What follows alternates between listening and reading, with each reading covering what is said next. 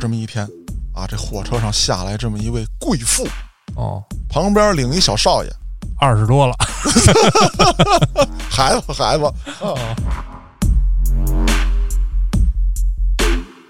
在这个小饭馆里面遇到这么一位，一说话都是河南口音，这俩人就坐到一起了。嗯，这俩人坐一块儿一盘道。这韩磊啊，当过兵，服过役，而且还在北京某特警指挥学校学习过。危险人物啊，这哎，我给你联系点活儿，你如果能干成了，那咱们这个钱，那就是日进斗金呐。嗯，咱偷谁去就不会干别的了，啊？对对，你你琢磨点别的，你琢磨点别，不是偷，嗯，咱运东西，运啥呀？啪几 Q。哎呦，其中这位叫邓永良的呀，真狠啊！这人晚上在这大马路上躺着，咱就别躺着，那就过去了。窟窿，哎，压着一石头。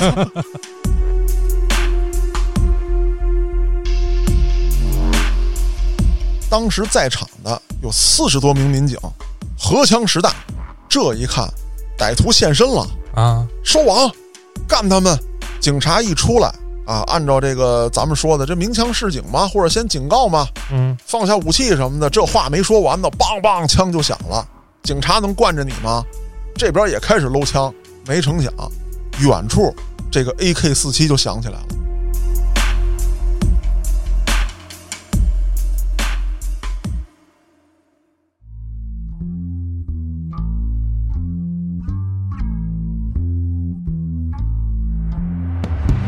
欢迎大家收听《后端案内人》。如果您有比较离奇的案件，愿意和我们分享，可以在微信公众号中搜索“后端组”，里面有小编的联系方式，您可以通过小编加入我们的微信群。欢迎您到群内与我们聊天互动。我是主播嘉哥。我是黑羊，那今天这期案内人呢，又是实力非常壮大的一期，嗯，只有咱们两个人嗨，都跑了，啊，可不是嘛？现在人心散了，队伍不好带啊。是小俊跟我说不行，今天太饿了，我得先去吃饭，吃完饭没准就直接跑卢总那儿报道去了。啊、，对对对，上班了，嗯，那黑老师，今天我就向你推荐一下啊，如何带团队。哦如何管理，哦，让这支队伍充满狼性。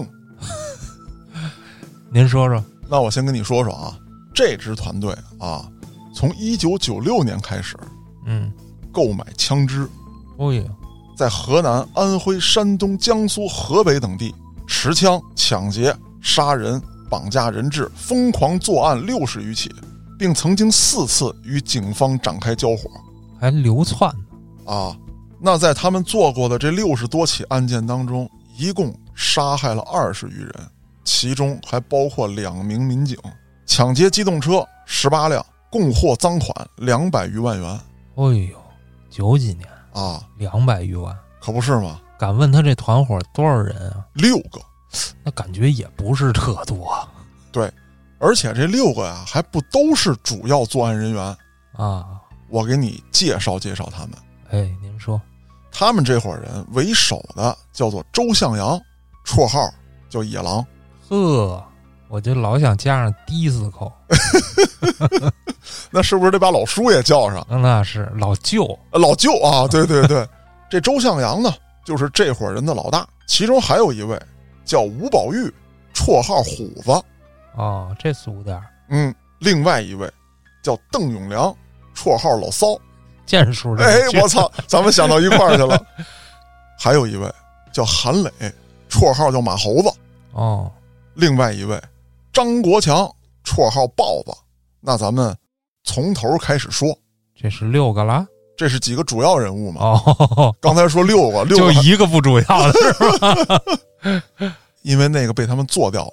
哦，那这伙人穷凶极恶，犯下这么多大案，杀了这么多人，连自己团伙的人都不放过。那咱们说说这伙人是怎么形成的这个罪恶的犯罪团伙？开始，为首的这位周向阳，一九六八年出生于河南周口。上世纪六十年代的中国呀，怎么讲呢？这得让伟哥讲但是，呃，伟哥在北京，啊，这个周向阳在河南，河南哎，河南的，生活水平还是不太一样的。哦，那个时候的河南还是比较穷的啊，尤其是河南周口这个地方，哦，可以说呀，当地的老百姓是面朝黄土背朝天，哎，耕作了一年，天天祈祷，别刮大风，别下大雨，别闹大旱灾。说的跟大西北似的。当时的农业水平确实不发达。黑老师，你还记不记得，在五六十年代的时候啊，就有这么一个口号：啊，农业学大寨，工业学大庆。这我上哪儿记得去？还没我 呢黑。老师，你这么有知识，你应该知道啊。 哦，然后那个时候呢，还经常各地啊虚假的报这个农业产量，啊，对对对对对，哎，领导好大喜功嘛，是开心对啊，你这块儿比如说很贫穷，那你就跟国家说你穷，国家就该给你拨款了。是。你好大喜功啊，你非说自己这儿好家伙亩产几万斤，那你给我交上来呀，倒是。对呀、啊老百姓没辙呀、弄不了啊，吃大锅饭啊。那会儿呢，有一个叫双蒸饭，也叫双料饭，啥意思啊？怎么意思啊，黑老师？就是这米啊，弄成大米饭，啊这不是弄好了吗？再加水，上屉蒸一下，啊，那米呢就膨大的，就个儿比较大，然后饭呢黏黏糊糊，寿司啊， 嗨，饭团儿。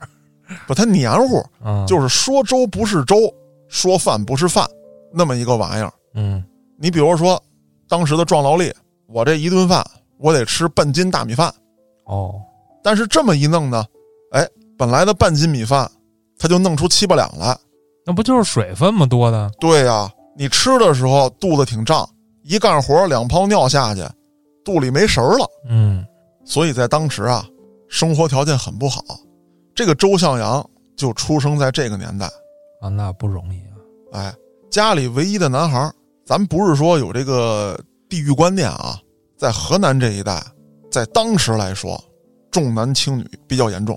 那会儿不光是那儿吧，我觉反得，正对大部分地区对对对对对，啊都存在这样的现象。那这周向阳可就成了家里的宝贝疙瘩了。哦，就他一个吗？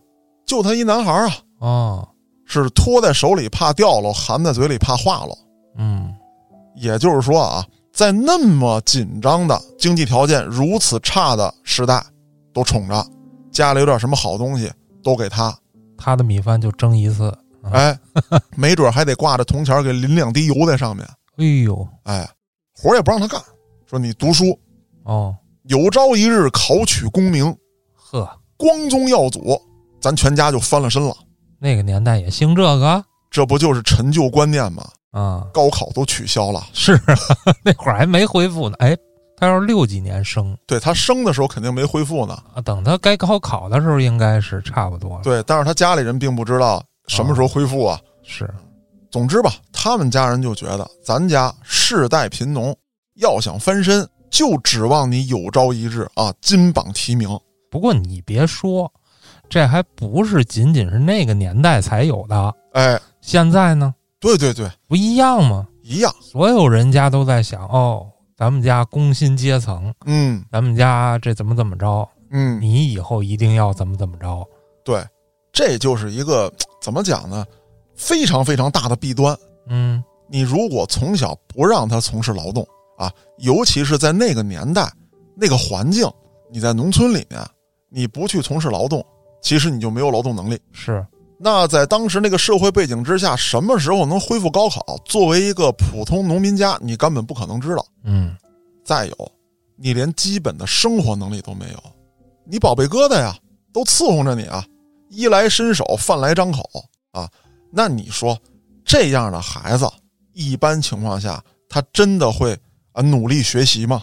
这养一活废物，差不离儿，嗯，哎，随着年龄的增长，是也不爱干活儿啊，这个还挑三拣四，慢慢的呢就学了坏了，一出溜，小偷小摸去了，哎呦，薅社会主义羊毛，到公社偷东西哦，啊！我今天就必须得吃鸡蛋， 那全村儿也没几只鸡啊啊、啊！你想吃就吃，幸亏他没说想吃鸡， 哎， 这要不他们村鸡蛋都没了。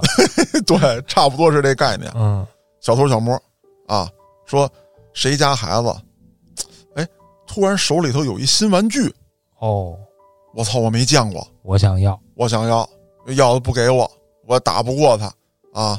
他爹后老壮的，啊，练拳击梳一大背头，有一票兄弟，我就干不过， 那会儿有练拳击的吗？那就比喻啊，做一种比喻，嗯，我给偷过来，哎，趁他不注意我偷走，哦，反正就是他想要什么，哎，就用这种偷盗的手段去得到。先开始是偷家里的，然后偷街坊四邻的，慢慢的胆儿大了，就敢跑到公社偷东西去了。啊，哎呦，看见公社居然有白面，又蒸大馒头，嚯，我操，我得偷了，香，真他妈香啊！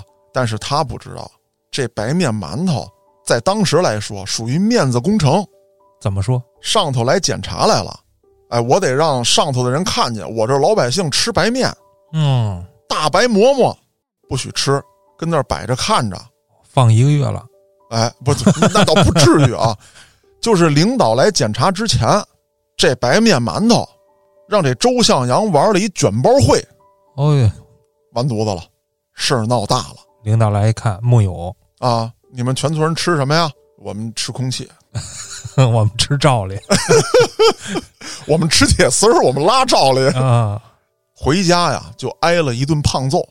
哎，这顿打挨完了没学好，因为从小宠着他呀，是你打我，寻死觅活，上吊，上吊、哭闹啊，跳河啊，跟地上打滚儿啊，拿脑袋撞墙。啊，行了，行了，行了，行了，就这么多带不死， 他命也是够大的啊。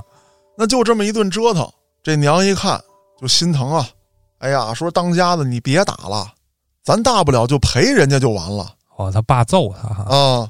这他妈的，咱家一年也产不了二两白面，我他妈拿什么赔呀、是啊，那也没辙，娘护着孩子，反正就这么一晃吧，嗯，三天两头的惹点事儿，十来岁了， 完了，要出大事儿了你看有经验了，啊，但还没到那时候。他爹一琢磨，咱呀倾家荡产也得给这孩子找一活干，呵，本来是想让他哎，好好培养是吧？对啊改善家庭的，对啊呀、你现在倾家荡产给找一活儿干，对，怎么办呢？送城里啊，送工厂，还是当临时工？咱送去工厂当工人。光荣啊那会儿，对呀、在当时来讲，那工人了不地啊，嗯，但是你去了呢，只能先当临时工，你忍几年好好干，转正不是问题。那会儿也不用考哈，哎，对，先当个小学徒嗯，啊，有点眼力劲儿，给师傅端茶倒水，哎逢年过节的看看递几根烟，你都不用找领导，不用找组长、厂长，这师傅就把你这点事儿给办了。嗯，这孩子不行，我给你端茶倒水凭什么呀？啊，我他妈还偷你二两茶叶呢。嘿，我从小啊，那鸡蛋那大白馍啊，是不是？你到这儿使唤我、啊门儿也没有，抡大锤太沉，啊，那机器不行太吵，哎呀，我这神经衰弱，哎呀，不行了，我这睡不了觉了，这能干三天吗？这个就没干了吗？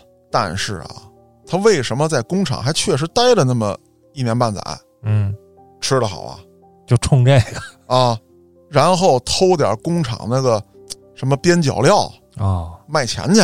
先开始是偷边角料，慢慢的就开始偷这些设备了。嚯，当然了，太大的他偷不了，偷点什么扳子、改锥、嗨，什么铁了、钢了这不还是偷铁的吗？啊，就差不多嗯啊。当然说他跟咱们这边儿，咱这首钢这块儿偷铁不太一样。嗯咱们这儿呢，个人偷点那王八铁就跟那铁锭似的，嗯，但是大部分那会儿啊都是成批量的，有黑恶势力背景的，到那儿整车的往外拉，他没那本事。哦，那偷这些呢？要不说这人完犊子呢，太懒，偷这些他嫌沉，这这这玩意儿还沉，越沉越挣钱啊。没有钱包方便啊。哦，哎，偷同事被逮着了，当时这个工厂都有保卫处啊，是，那保卫处当时可不白给，都不用报警，人家保卫处这个干事过去一查一看一盘问，就知道怎么回事了。逮住之后是暴啐一顿，这不合法吧？对呀、但是啊，在当时很正常。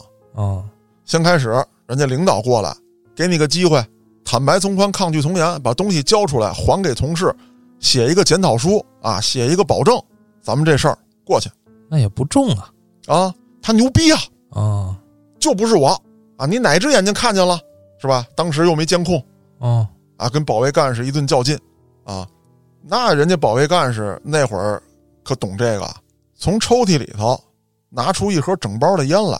人家保卫处的领导有手段，哎，这都是哎有套路的。哦人家一开抽屉，拿出一盒好烟来，按现在网络流行的啊，拿出一盒石渠来，嚯嗯，就是河南特别好的烟石渠，嗯啊，就是大家不懂这个梗的可以搜一下，一整包，打开自己叼一根儿，点着了出去，剩下仨保卫干事，懂了，啊这盒烟，领导给我们哥仨了，这小子跟领导较劲了，弄死弄他，哦打死你个龟孙儿， 就大嘴巴子跟不要钱似的，啊噼呀啪砰，乒啪令啪令叮啪，嗯那大鞋底子就是咱小时候穿那片儿鞋，知道吧？那顿歇呀，一打老实了，交代了。那东西呢？拿回来吧，卖了。钱呢？花了。呵把你爸叫来吧。啊，这孩子我们不要了，赶紧让他滚蛋。啊，他自己这儿已经写了认罪书了，偷了张三什么，偷了李四什么，你赔啊，不赔送进局子。哦他爹回去也生气啊，都倾家荡产了已经，嗯，你让我赔啥呀还对呀、那你也得赔呀、慢慢赔呗嗯啊！今年赔张三，明年赔李四，是吧？过几年把这东西还清了是啊！最可怕的是，他还偷了他师傅一块机械表。嚯哎呀，这事儿就大喽！他爹也没辙，慢慢赔呗。回家就唉声叹气。为了赔这块表，他姐姐出嫁了。嚯哦用嫁妆。哎，赔你这拿姐姐换块表啊，等于可不是嘛？要不说这家人也是他妈糊涂啊！是啊，就这号咱废了行吗？那也不行啊。嗯就算进去了，那钱不该赔还是得赔嘛。啊，那倒是，但是咱往回追溯这个事儿，嗯，他如今能到这样，那不就是这一家人一直包庇他造成的吗？报应。对呀、尤其是在那个重男轻女的背景之下，姐姐为了他这事儿出嫁了，他自己却一点儿不知道感恩，一点儿不知道悔过，家里人说他不爱听啊，自己也大了，离家出走，哎，我南下广州，呵，那他是什么时候南下的广州呢？差不多是八十年代末，没到九十年代的时候。哦，那个时候的广州、深圳一带啊，已经有点新的气象了，是，不太一样了，做买卖的起来了。而且它这个时间节点很重要，九十年代初的时候，各地的倒爷可就开始大批量的杀向广州了。牛仔裤啊，哎，磁带呀、电子表、啊，电视花衬衫，啊，哎，他在广州啊盘踞了这么一二年之后，赶上这个时代了。咱说他在广州干嘛呢？嗯，前两年去了打工，可是这小子呢是一没文化，二没技术，还是又懒又滑，可以说是手不能提，肩不能担。不会又偷去了吧？你说对了，黑老师。哦，而且啊，这小子一偷起来啊，连贼都讨厌他。是啊，这事儿怎么讲呢？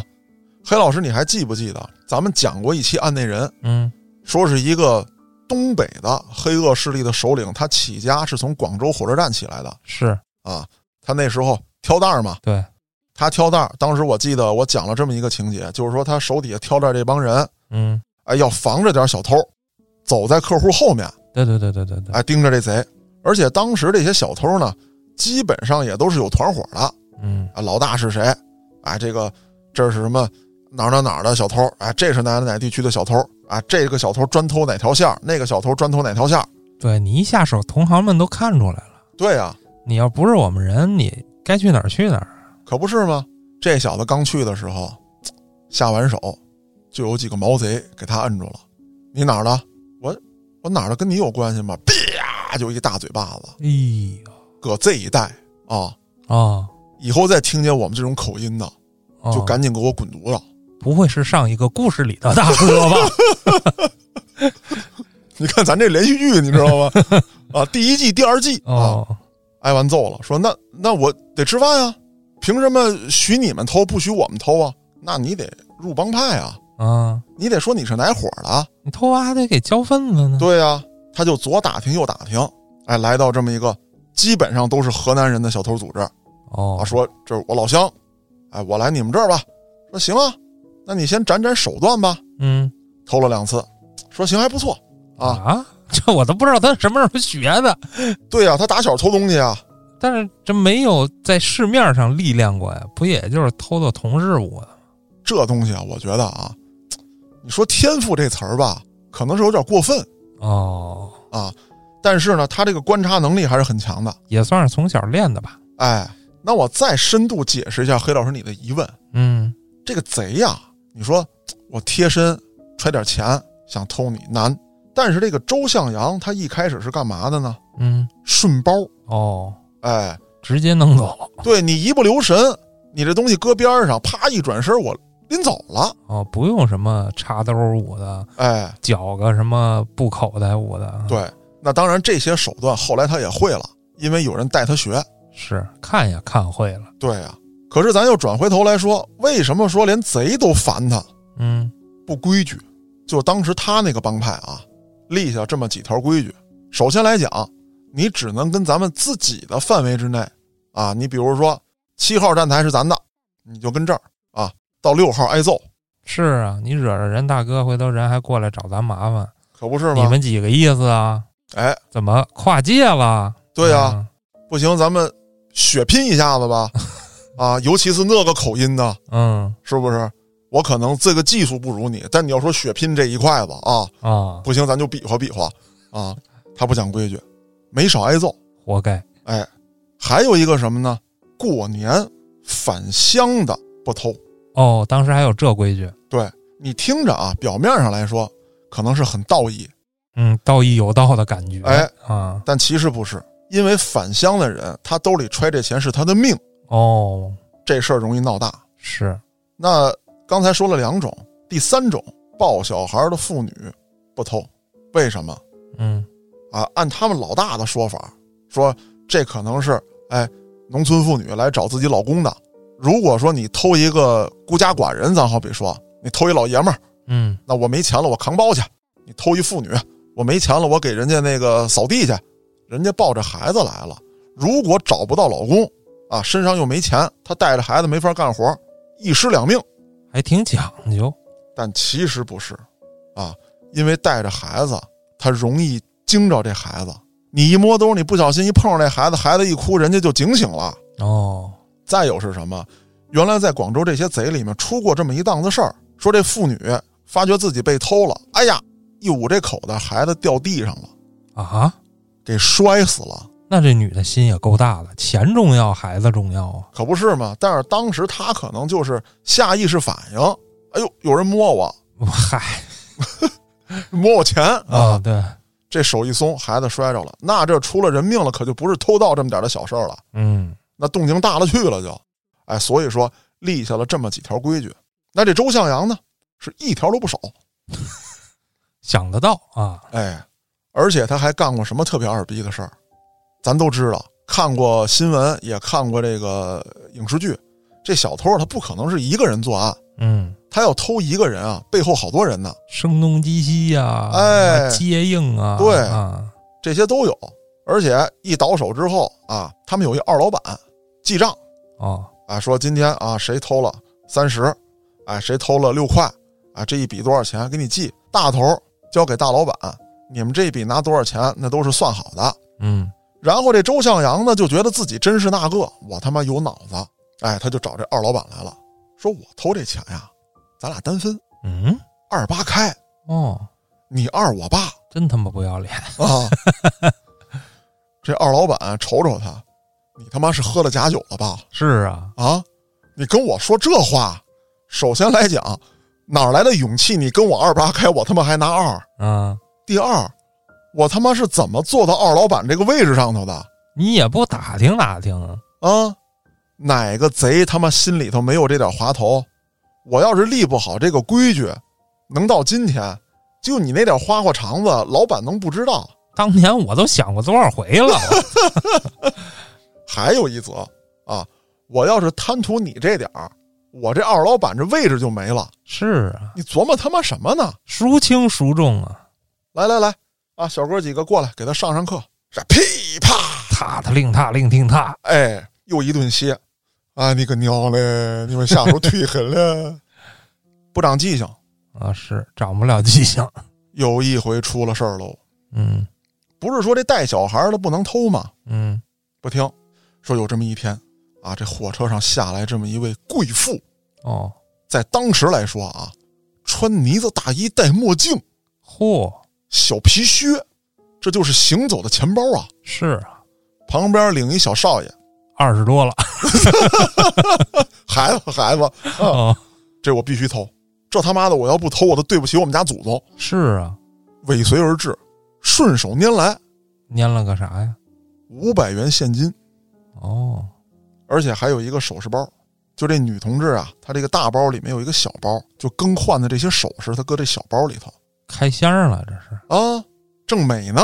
没过俩小时，大老板亲自出面，来吧，向阳，嗯，跟我出来一趟。啥事儿啊？拎到火车站外头，有一辆黑色的轿车，上车吧。哎呦，这这是这是干树木呀？这是嗯，耶，您这是弄啥嘞？老板，老板，老板，你别走哎！这不是他的风格。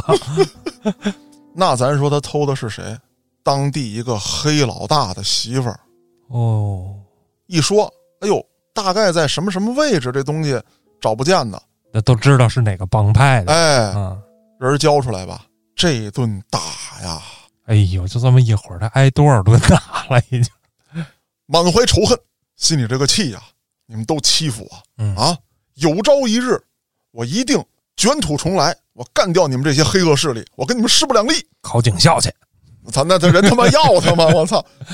养了几天伤嗯，啊，准备吃点好的，还有钱呢。没有啊？嗯，准备吃霸王餐，在这个小饭馆里面遇到这么一位，一说话都是河南口音，这俩人就坐到一起了。嗯，这俩人坐一块儿一盘道，就说了：“哎，你怎么来这儿了？啊，我是哪儿哪儿的，河南什么地儿的？哎我听你口音也是我河南什么地儿的。”这位就是韩磊。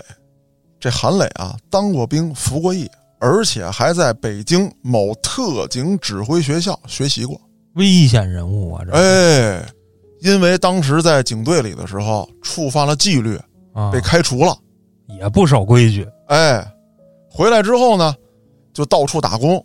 现在在广州、深圳一带来回流窜，正好碰上这周向阳了。呵，这俩这俩人臭味相投啊，啊，一喝一聊，高兴了，说咱俩得干票大的。呵俩人儿，嗯，那这周向阳就说了，以后咱就这么的，嗯，哎，我就偷钱，我偷完之后他们就追过来，你就打他们这没进步多少啊？啊。然后这个韩磊就说了，你看啊，我跟你聊天就知道你这人心思缜密，聪明过人。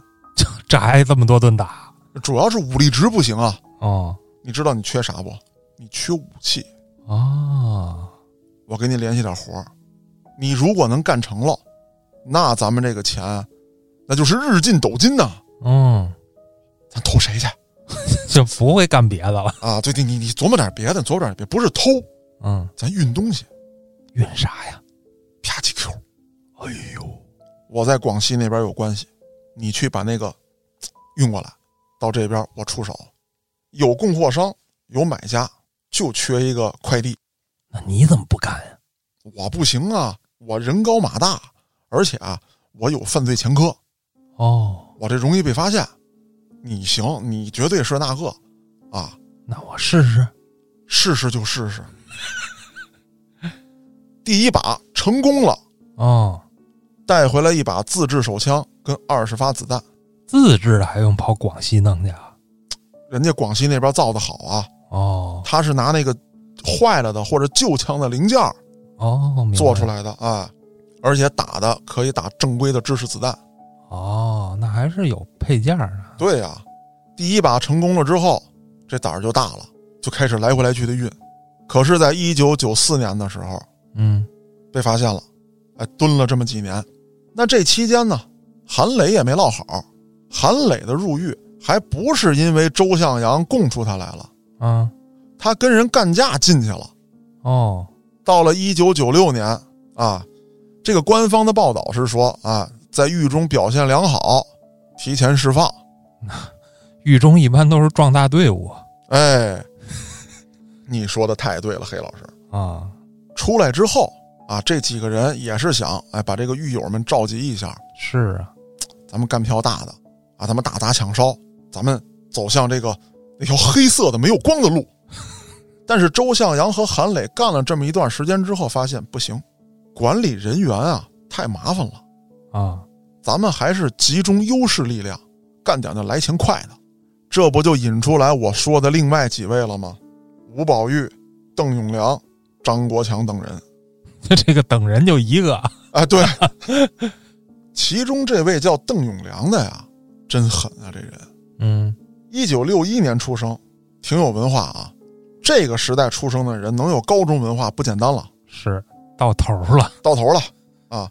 一九九六年，邓永良刑满释放之后，到广州、深圳这一带打工，在这期间就结识了周向阳。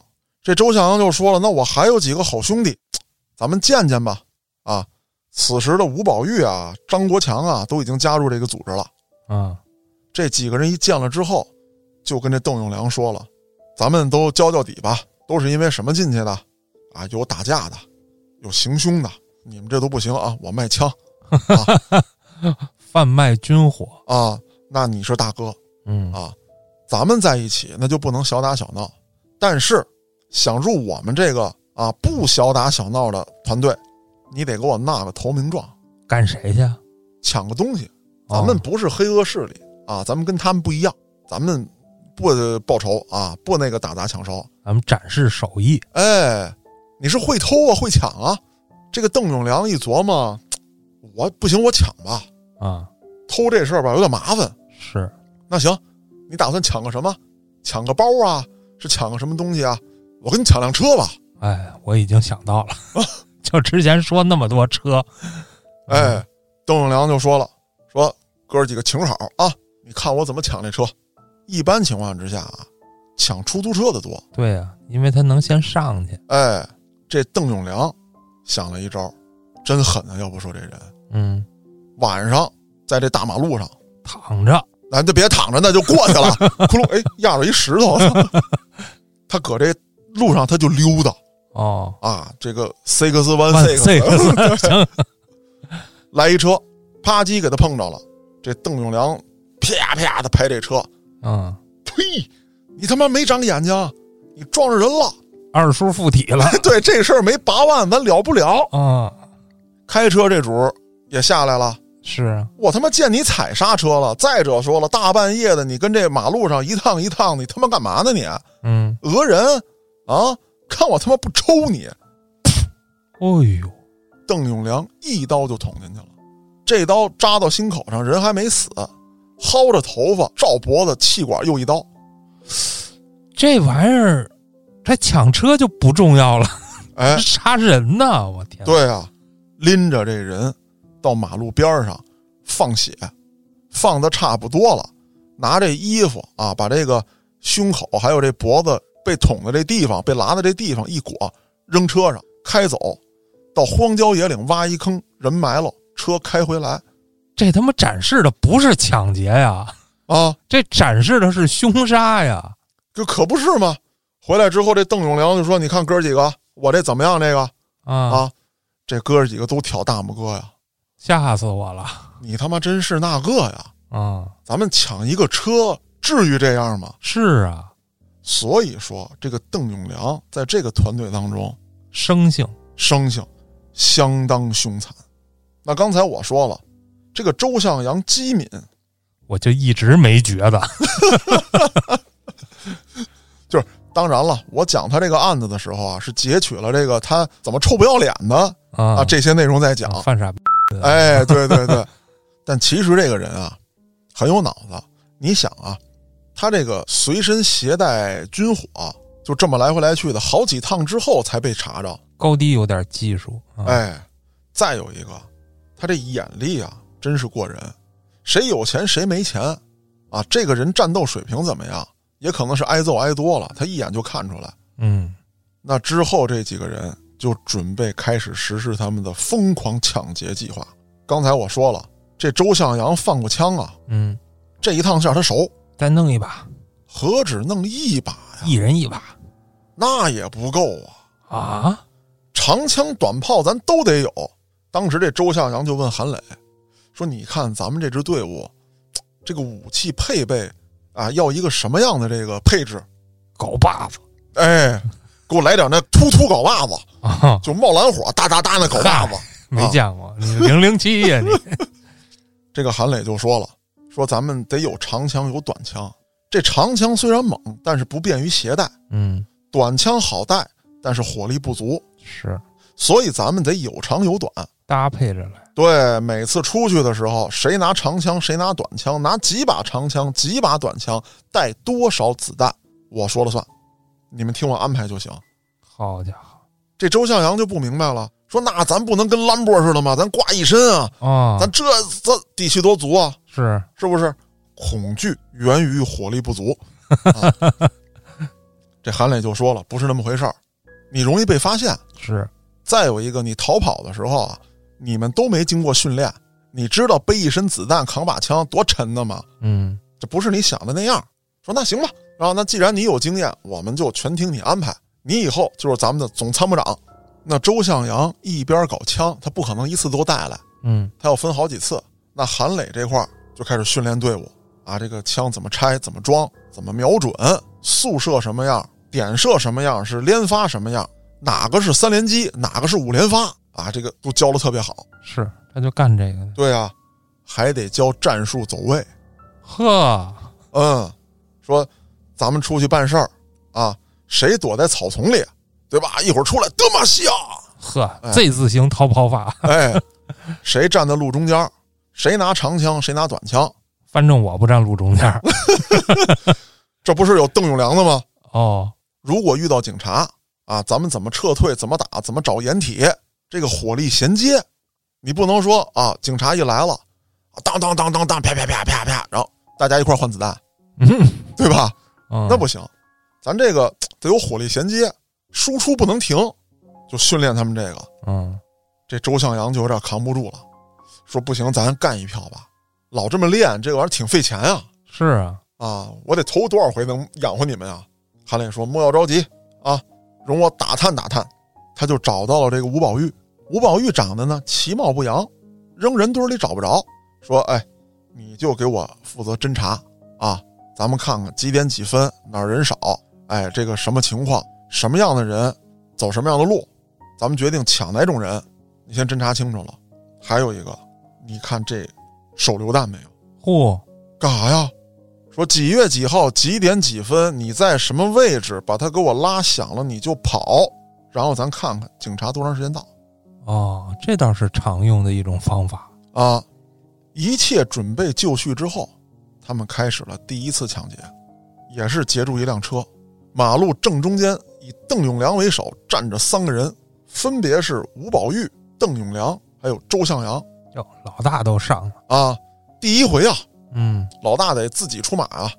那两边的草丛里面藏着韩磊，还有张国强。这人摁喇叭，啊，他妈不长眼，嗯，干他妈什么呢？好狗不挡道，哎，一顿骂。这仨人晃晃悠悠的来到车前，邓永良一撩这大衣，从里面扯出一个锯短了枪管的双管猎，拿这枪把梆就给玻璃砸碎了，这边枪就杵进去了，别动，熄火。这司机可就傻眼了啊，哪儿见过这个呀？啊！大哥，你们是拍戏呢吗？啊，啊，啪啪啪令啪令并啪！哎呦，我操他妈的！我这么多年了，我这可算还回来了。啊，滚蛋！我数十个数，能跑多远跑多远。好嘞，好嘞，大哥，啊，跑，十、九、八，啪还是那一套啊，啊！说话不算话呀。对呀、啊贼不讲究。嗯，几个人上车走了。黑老师，你注意到没有？我一开始说呀，有六个人，对呀、那等等呢？这等等是后来加入的。但他为什么会死？因为一辆轿车里面只能坐五个人。 不能放后备箱吗？死了放后备箱，哎，可以。就是因为一次在抢劫过程当中惊动了警方，要逃跑，有一个人上不了车，这个人就被打死了。哦，属于灭口。对，从此之后，他们就一直是五人组行动，抢汽车，还有抢摩托车的。广州这一带，我提一个词，大家都印象深刻：嗯，骑抢对对对对对，啊。那个年代在火车站啊什么这种，就基本你去了就要面临这种情况，对他们抢骑抢的，这什么思路啊？你光抢人只能拿个包啊，我抢你有摩托车呀、哦，哎，那他们用什么讲啊？生勒是吗？对啊，我看到网上有这么一则消息，当然说没有正规报道，嗯我在这儿说一说，大家分析分析可能不可能啊，因为我不骑摩托车，是咱也不懂这冲击力有多大，回头让安总监说吧。可以让他试试啊。说是怎么抢的？说这路上啊，嗯，他们找俩大铁杆子，拴上绳子，看这摩托车一过来，把绳子拎起来，哎，给伢弄倒，弄倒之后拿枪过去就崩呼，至于的吗？围摩托？啊，崩完之后骑着摩托车就走。所以在当时啊，这帮人都吓坏了。是啊，那甚至还有传闻说什么呢？在必经之路上绑钢丝，那脑袋就掉了呀！对呀、就成无头骑士了啊，也看骑多快啊！啊！对，那肯定的。嗯，当然了，我刚才说的那两则呀，都是在网上找到的传闻，虽然说没有正规报道，但我觉得呀，也不会是捕风捉影、空穴来风。啊，黑吃黑嘛，倒也符合他们的尿性。对，只不过具体实施手段，他不太清楚。嗯，那干了这几票之后，这个姓邓的跟姓吴的可就来了劲了。为什么他俩特来劲？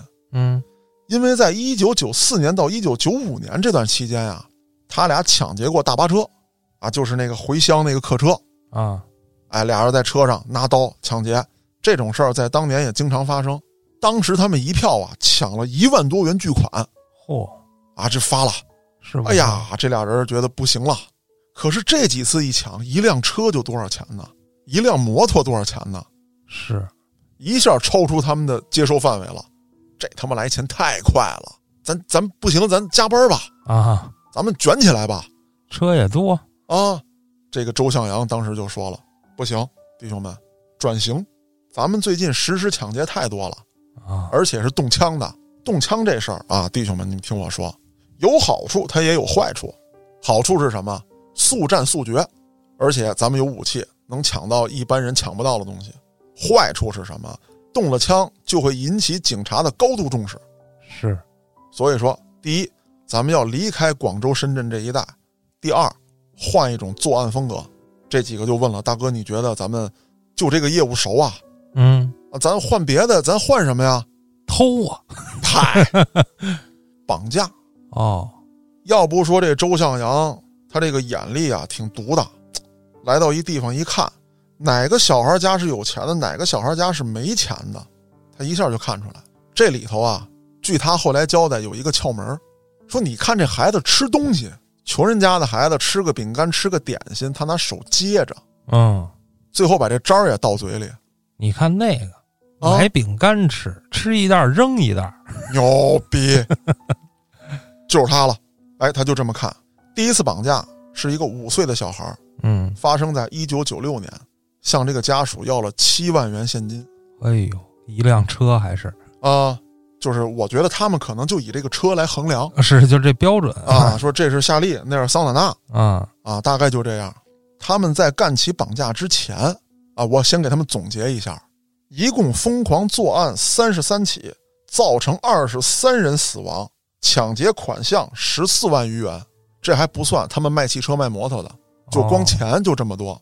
就是说，他们杀人主要集中在抢劫的那一段儿。对，那后来到了绑架的时候，确实有好几回是把人质给放了的。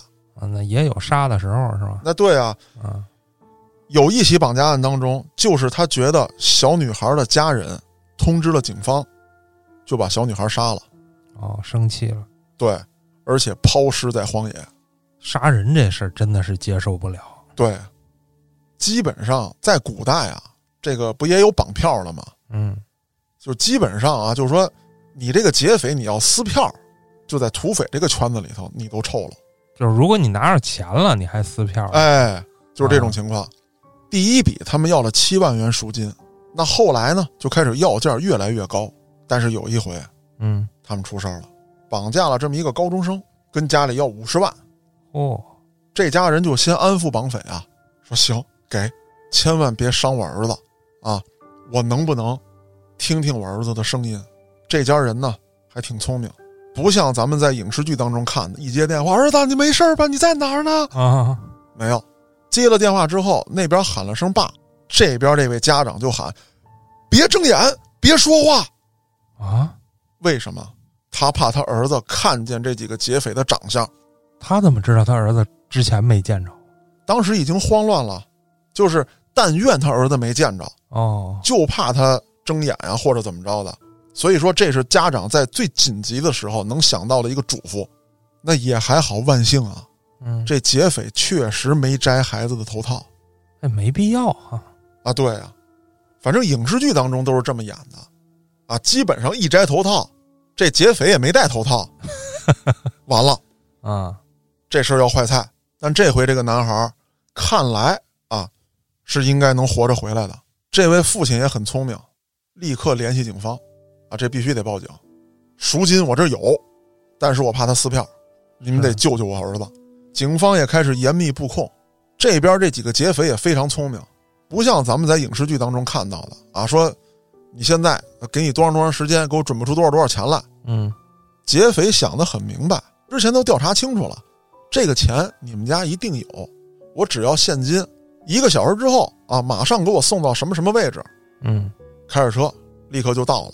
到了之后给劫匪打电话，说你现在让我们看一眼钱，说你在哪儿呢？你甭管我在哪儿，你现在打开包也好，打开箱子也好，我们就能看见钱。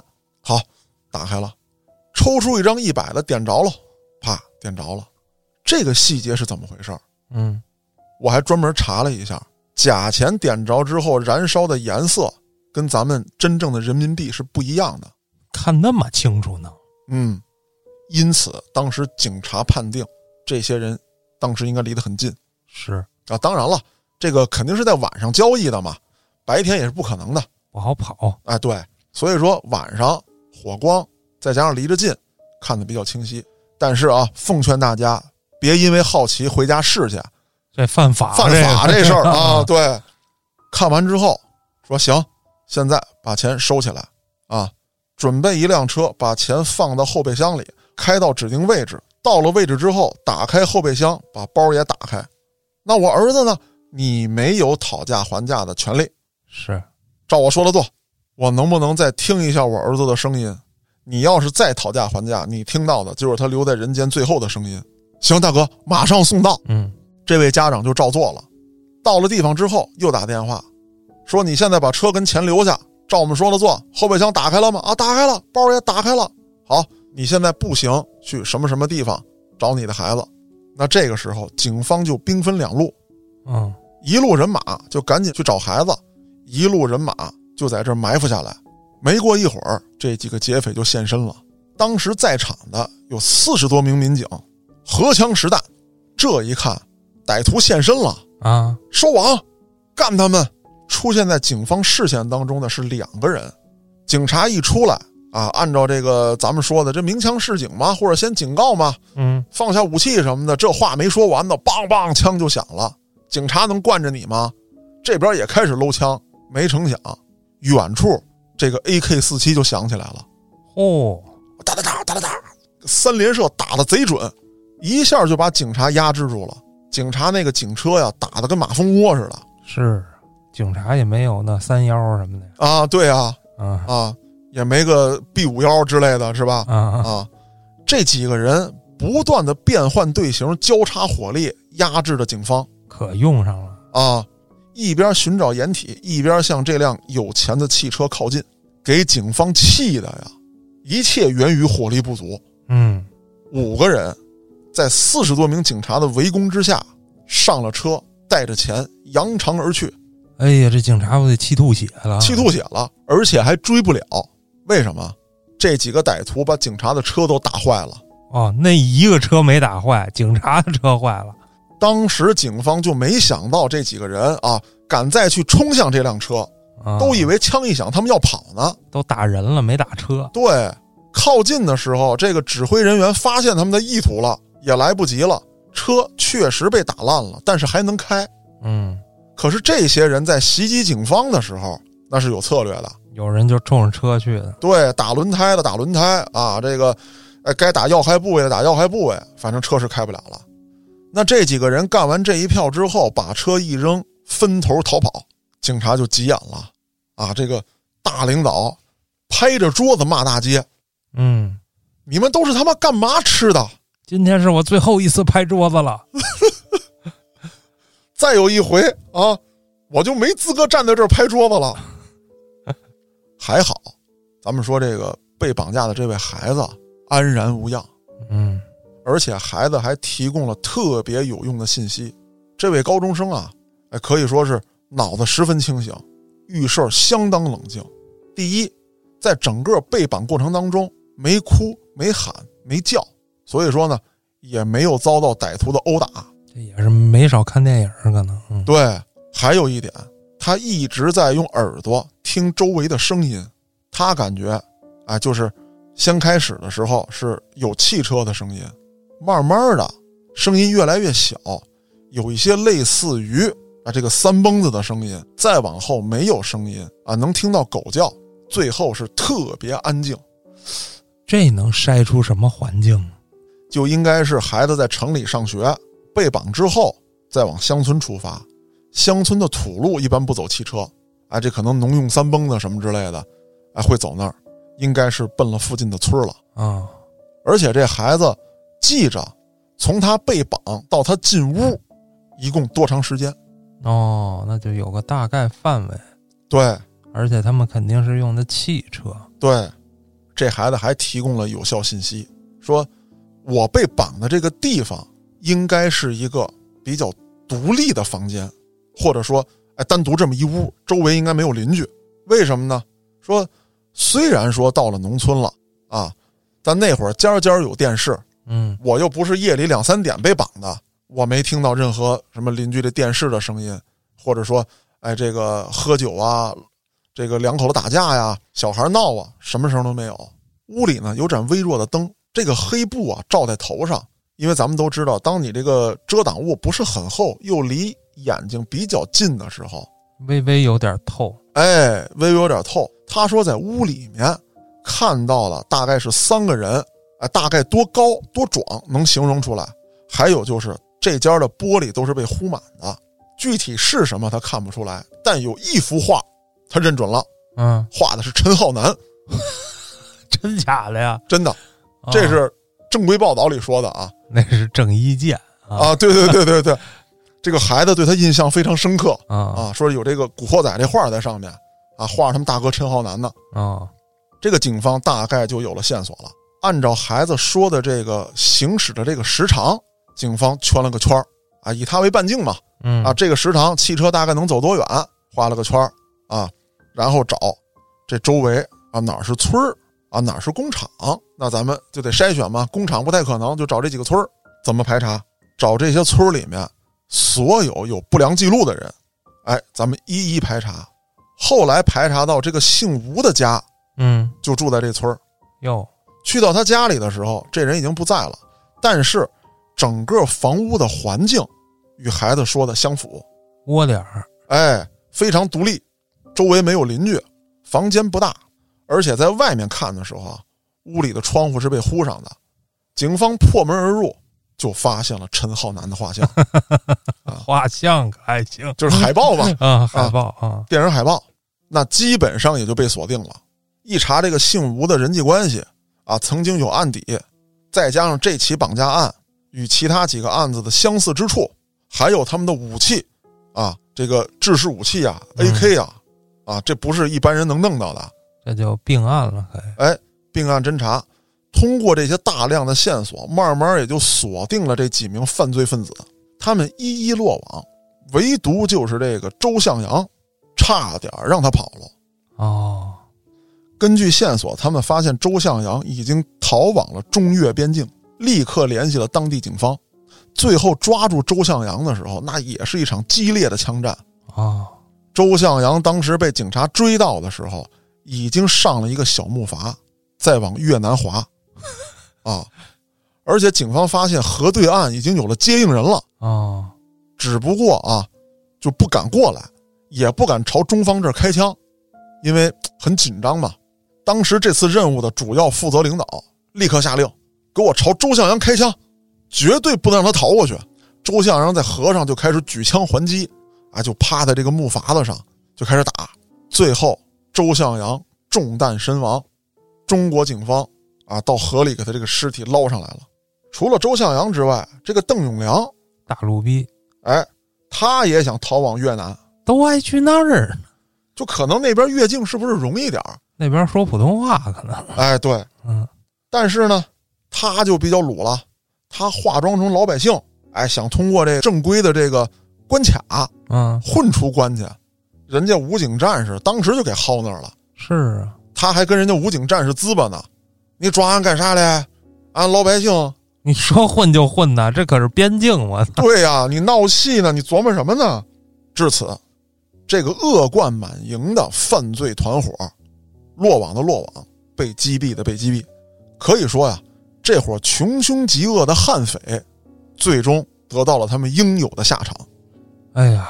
一听到这种故事，我就庆幸于现在这个刑侦技术的进步嗯，啊，就很难有这种系列的案件、大案啊，哎对再出现了对。啊。那关于这个案子呢，我就先讲到这儿。还有点什么想说的呢？呃，最近呢，咱们的听众啊特别热情，嗯，给小编发了很多私信啊，包括在评论区留言，想听某些案件。这个呢，不是我不满足大家，非说哎，我就得聊点这个你们不知道我知道的，不是这么回事儿。为什么这些案件有的安排了，有的没安排啊？您谅解。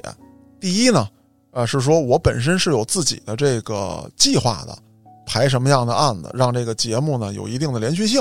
是，第二呢，是有一些案子怎么讲呢？就是说，他虽然说有拿人的点，当时确实轰动一时，但是它的复杂度以及对人物的剖析，可能支撑不了一期节目。嗯，我打算呢，拢一拢，咱们专门做一两期啊，就全是大家点播的案子的。合集呗。哎，对对对，咱们看这个内容量是合一集呢，是合两集。哦，所以说大家别着急，您想听的案子，咱们一定都安排上。那感谢大家的收听，我是主播嘉哥，咱们下个案子再见。